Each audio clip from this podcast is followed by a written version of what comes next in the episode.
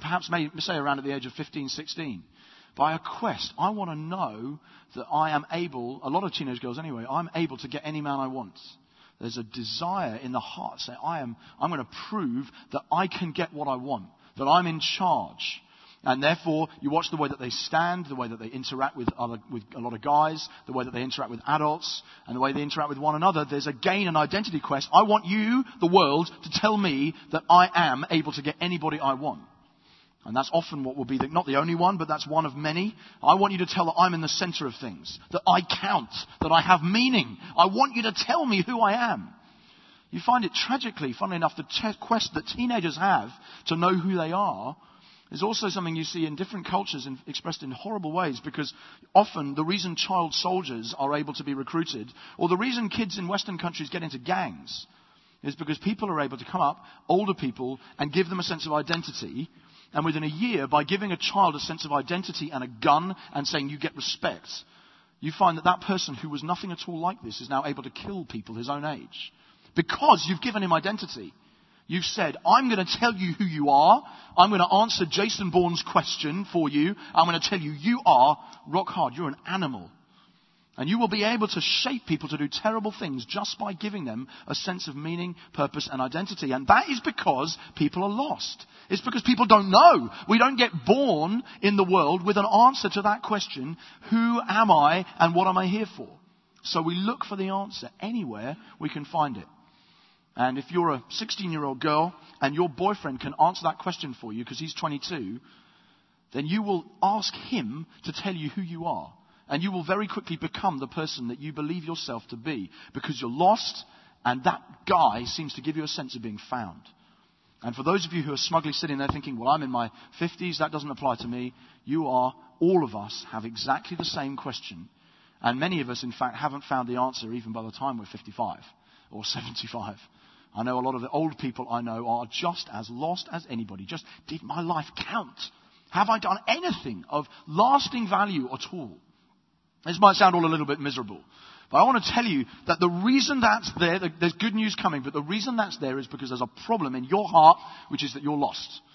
There's an outstanding book by a guy called Donald Miller, who's an American um, writer. He kind of writes almost like social sketches of things, and he makes the point that if a Martian was to come down to Earth and spend time hanging out on planet Earth, Donald Miller says the thing the Martian would ask is, what are these people trying to decide in the way that they interact with each other. Why do they do game shows? What, what? I don't understand the game. I, I, I, can't see why people compete against each other to prove that they're cleverer than each other. Why do they play sport? Why do they? Why does somebody, you know, score an amazing, um, just slam dunk in basketball and kind of like this and puff themselves out? Why do they think they're better than someone else because they can put a round thing through another round thing? Why do they think when someone scores a match of the day last night, why do they just behave like little children with celebration as a result of kind of kicking a round thing into a big rectangular thing, which doesn't look that hard? What, why do they, what are they trying to decide? Why do they spend so much of their time, this race of human beings, Imagine him going back to the chief Martian. Why do they do this? I, these are the questions I have. Why do they collate as many of these rectangular greenish pieces of paper as they can in their lives? Why does that count as valuable to them? What are they trying to decide? And I found that a very provocative sketch that actually the Martian would come down and say, I don't understand why you guys are competing against each other in everything you do. Why are some people regarded as being better than others for having more wealth or status or power or for people who appear on screens? Why do they suddenly become better?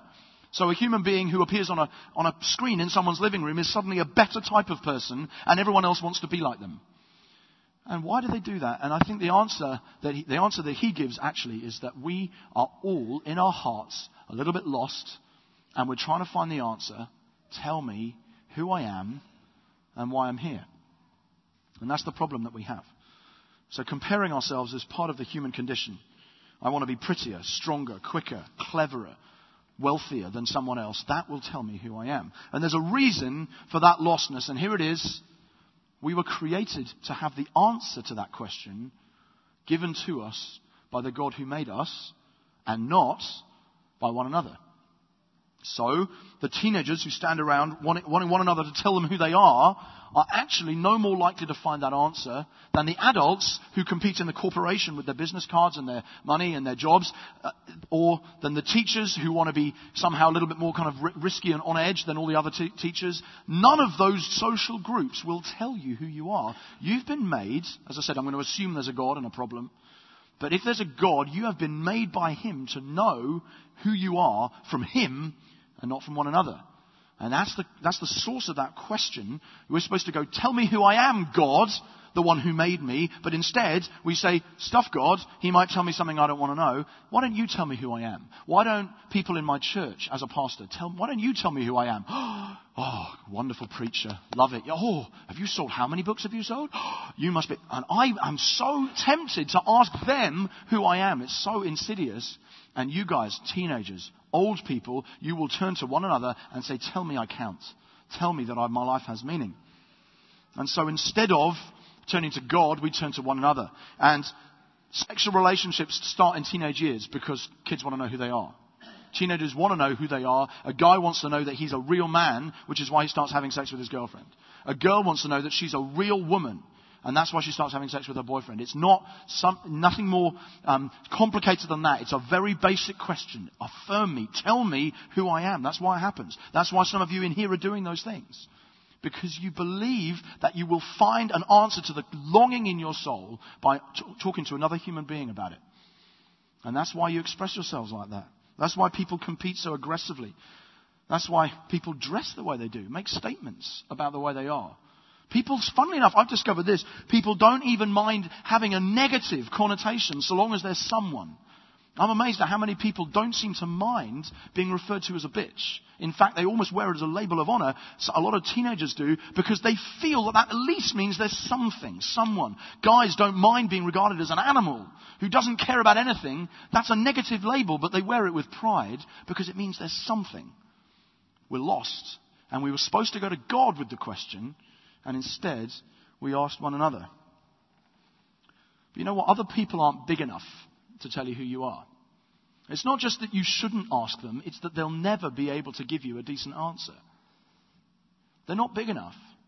You guys, as lovely as you are, when you clap, and no doubt when we have coffee afterwards, some will come up and say, Thank you for that point. I enjoyed that. You guys are not big enough to give me the sense of meaning that my heart craves.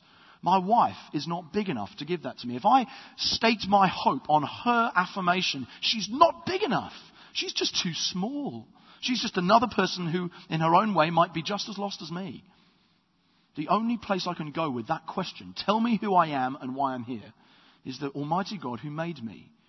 And if I look anywhere else, I'm going to find the answer just isn't big enough. And ask John Rockefeller, ask Bill Gates, ask the people who've made more money than you could ever count or spend, and they'll say, even I don't get made happy by all of this because I still don't know who I am defined by my wealth. Or, and you say the same to Britney Spears, in whose mic, by the way, we are imitating here today, which I'm quite enjoying. Uh, but you could say the same to Britney. You could, have you found who you are in your staggering success at a young age?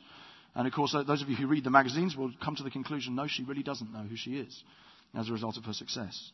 We're not destined to find out who we are from one another, but from God. So we're all lost.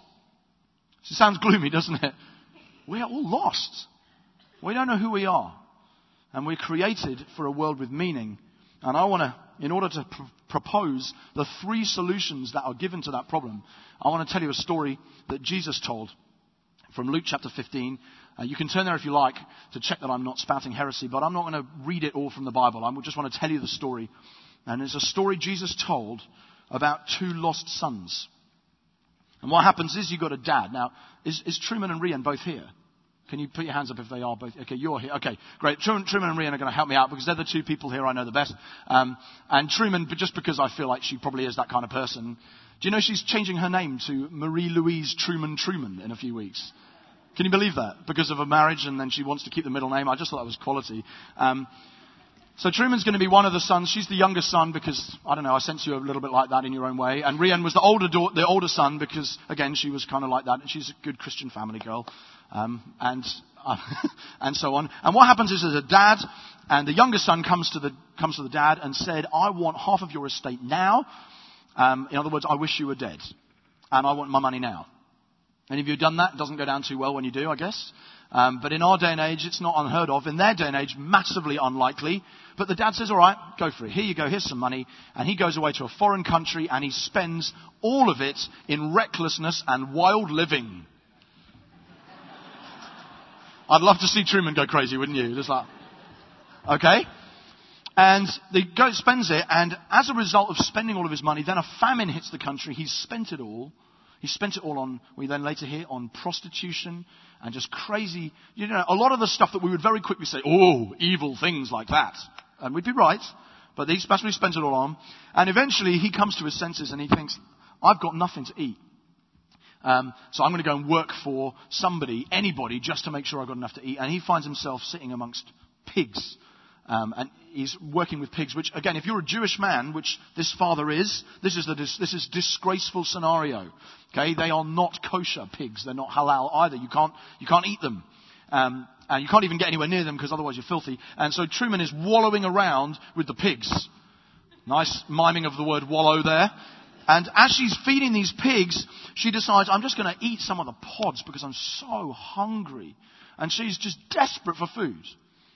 And eventually she comes to her senses and she says, This is crazy. My father and his house and my brother in their house, they have more than enough. What I'll do is I will go to my father and I will tell him that I'm sorry and could he please take me on as a servant? I want to work for him. So she comes back and she just sort of thinks, she, she's even re- rehearsing what she's going to say. Father, I've sinned against heaven and against you. I'm not worthy to be your servant. Treat, I'm not worthy to be your servant. Treat me like a hired man. And so she's walking home and the father is looking out and he sees her.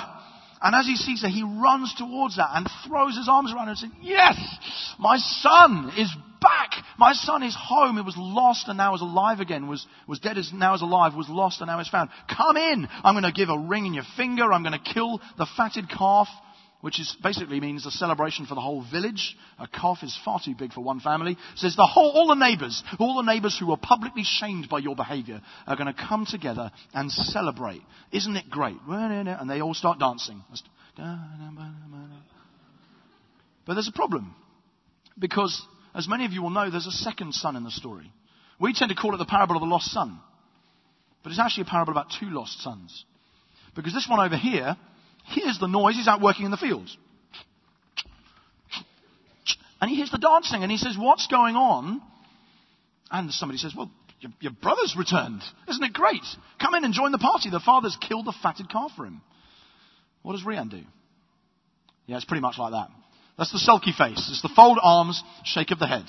Arguably, even turn your back to me, actually.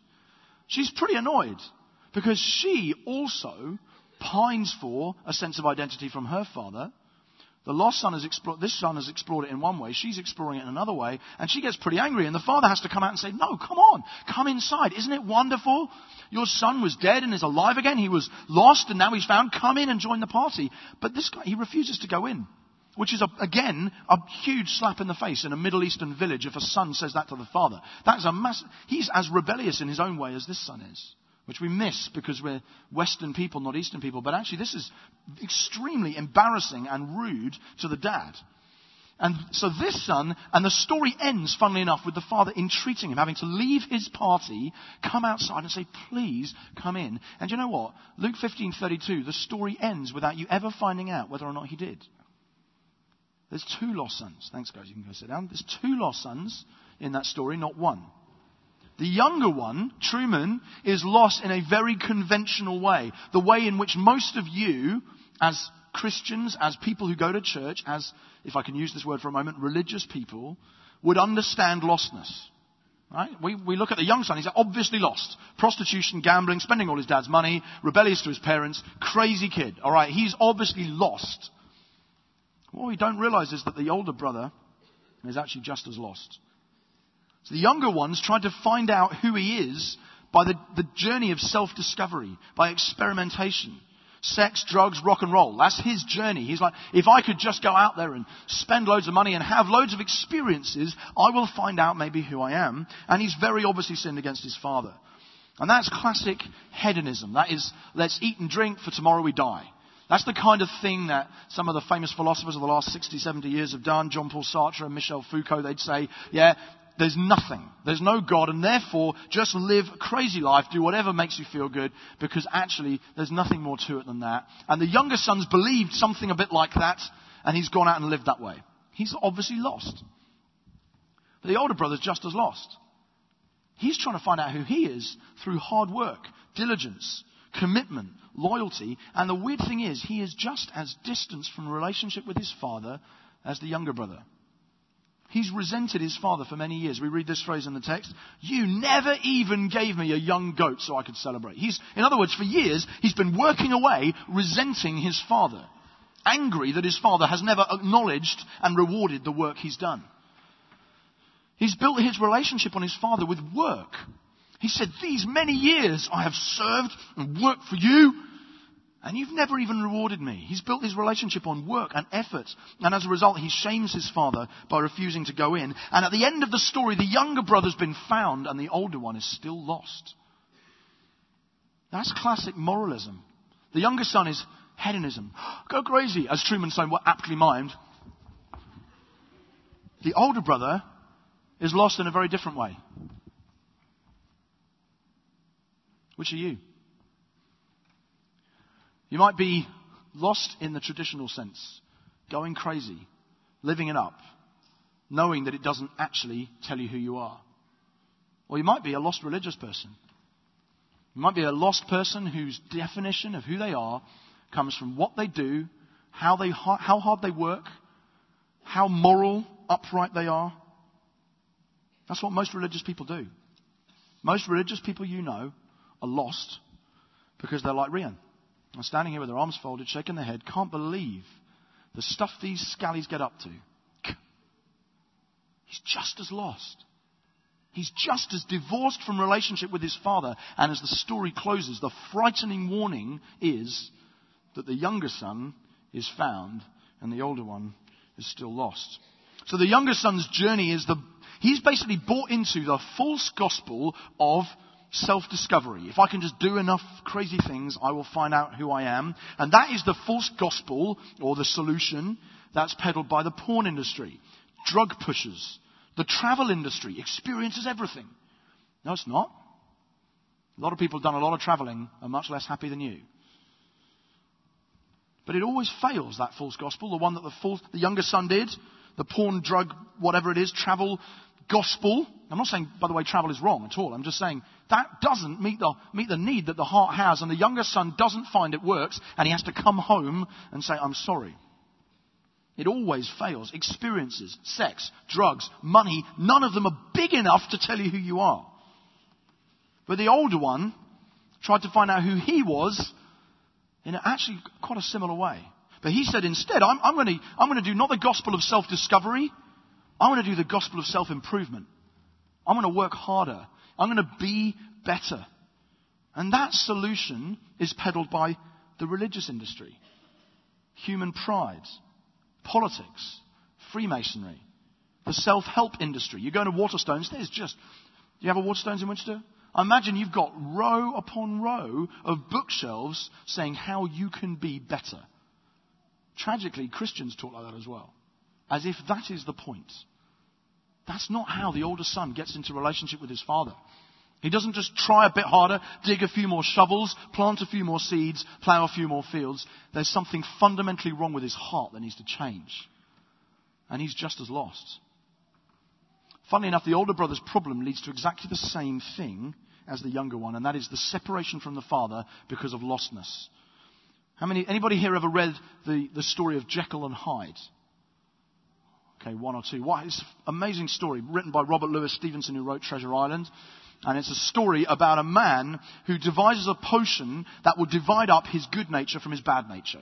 For the sake of this parable, he divides up his older brother from his younger brother in a potion. Good and bad. And the guy, the good guy is Dr. Jekyll and he's alive in the day. And all the bad is concentrated into Mr. Hyde who's alive at night. So he's got these kind of split personalities. And there's this amazing moment towards the end of the book when he stopped, he's not using the potion anymore, and he's saying, actually, Dr. Jekyll is a good man. And I'm very pleased about that. And he's living as Dr. Jekyll, and he's sitting in Regent's Park. And he says this I resolved in my future conduct to redeem the past. And I can say with honesty that my resolve was fruitful of some good. You know how earnestly in the last months of last year I labored to relieve suffering. You know that much was done for others.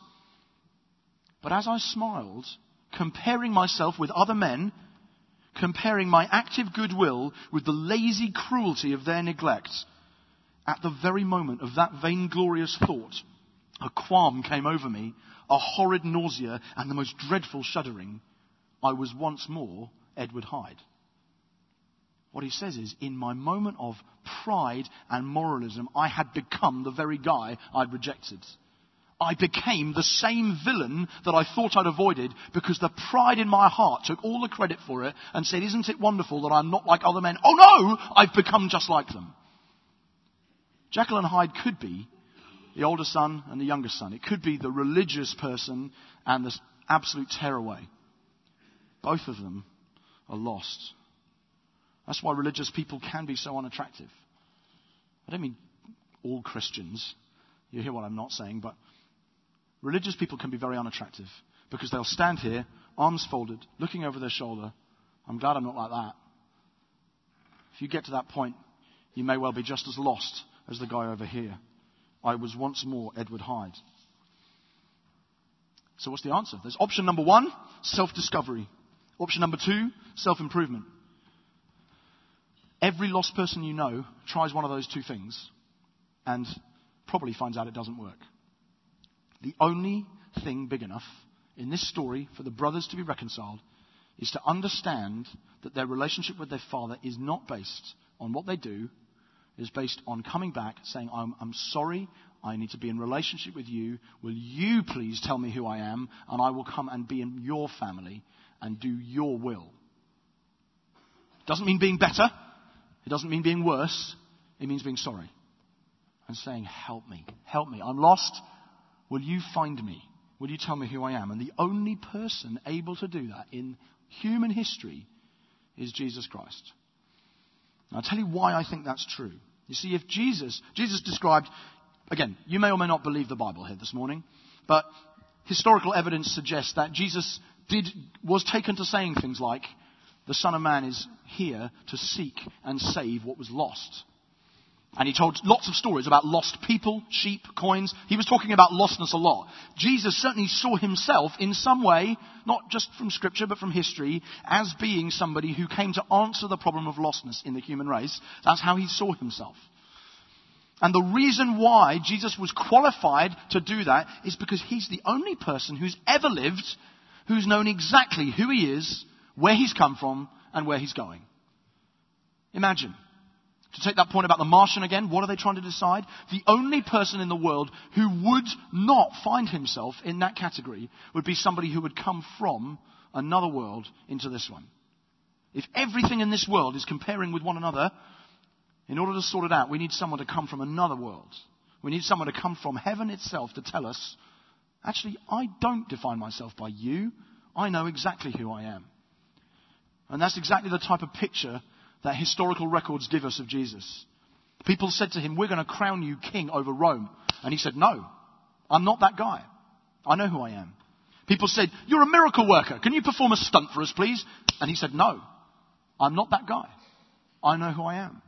Other people came and said, Come on, you're going to lead a popular rebellion and overthrow the Romans. Why don't you hide from Herod for a while? And he said, No, I'm not that guy either. I know who I am. And people said, you're just Joseph's son. You're the local Chippy's son. You're James's brother, Mary's son. He said, No, I'm not that guy. I know who I am. People said, Satan even came to him and said, You're the rightful heir of the world. Why don't you take charge of it now and just don't worry about the cross? And he said, No, I'm not that guy. I know who I am. Even as he's dying on the cross, again, history tells us there's somebody standing to his right who says, Aren't you the Christ? Save yourself and us. In other words, if you're the Messiah, get off this cross and get me off with you. And he said, No, I'm not that guy. I know who I am. Jesus didn't need anybody else to tell him who he was. Heaven had opened, which it does at the start of the story the Bible tells us about him, and a voice had come and said, This is my son, whom I love. I'm pleased with him.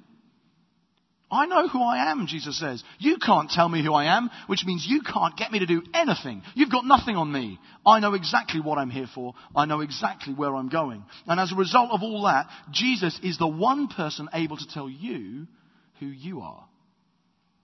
Because he doesn't care what you think. He doesn't care what Satan thinks. He doesn't care what anybody out there thinks of him, except if it means that they're going to come back to their father and say, I've sinned against you. I want to be in your family again. And he says to you things like this Let me tell you who you are. You are your father's child. You are not my servant, which is a relationship based on work. You're my son or my daughter, which is a relationship based on grace. You were dead, but you're alive now. You were lost, but now you're found. That's what Jesus says can say to you today. Jesus can tell you if you don't, if you're not a believer in Jesus at the moment, you've never been baptized in water. That's often a good way of checking it out and knowing. And say, if you haven't been baptized in water today, which probably a whole bunch of you haven't, Jesus, can, Jesus wants to say to you, I want to tell you who you are. I want you to stop looking for the answer to your lostness in all of these places. Hard work, or being crazy, or whatever it is. I want you to come and ask me, and I'll tell you who you are. You're my child. You were dead, you're alive again. You were lost, now you're found. And so when Jesus died and rose again, he gave everybody who believed in him a new identity. He said, if anyone's in Christ, new creation. Old, whether it's the young or the older brother, old's gone. New has come. So if any young woman is in Christ, she is no longer lost, but found. She's a new creation. The bitch has gone. It's become new. The model has gone. She's become new. If any young man is in Christ, he's not lost, he's found. He's a new creation. The stud has gone. Behold, the new has come. The center of attention has gone. Behold, the new has come.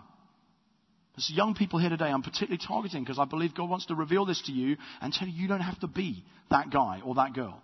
It's gone. News come. If a religious person is in Christ, they're not lost but found. They're new creation. The well-behaved do-gooder who does everything right has gone. The new has come. So there's a God. And there's a problem, which is lostness. And there's three possible ways of solving it. Experimentation and self-discovery. Moralism and hard work. Or Jesus. The unconditional acceptance and grace of God given to you, not because of who you are or what you've done, but because of who He is and what He's done. And in Him, you're able to die to your old identity and get a new one. I'm pretty sure that some people here are a bit lost in some way, shape, or form. So I'm going to, maybe if just while I'm doing this, the band could just come out and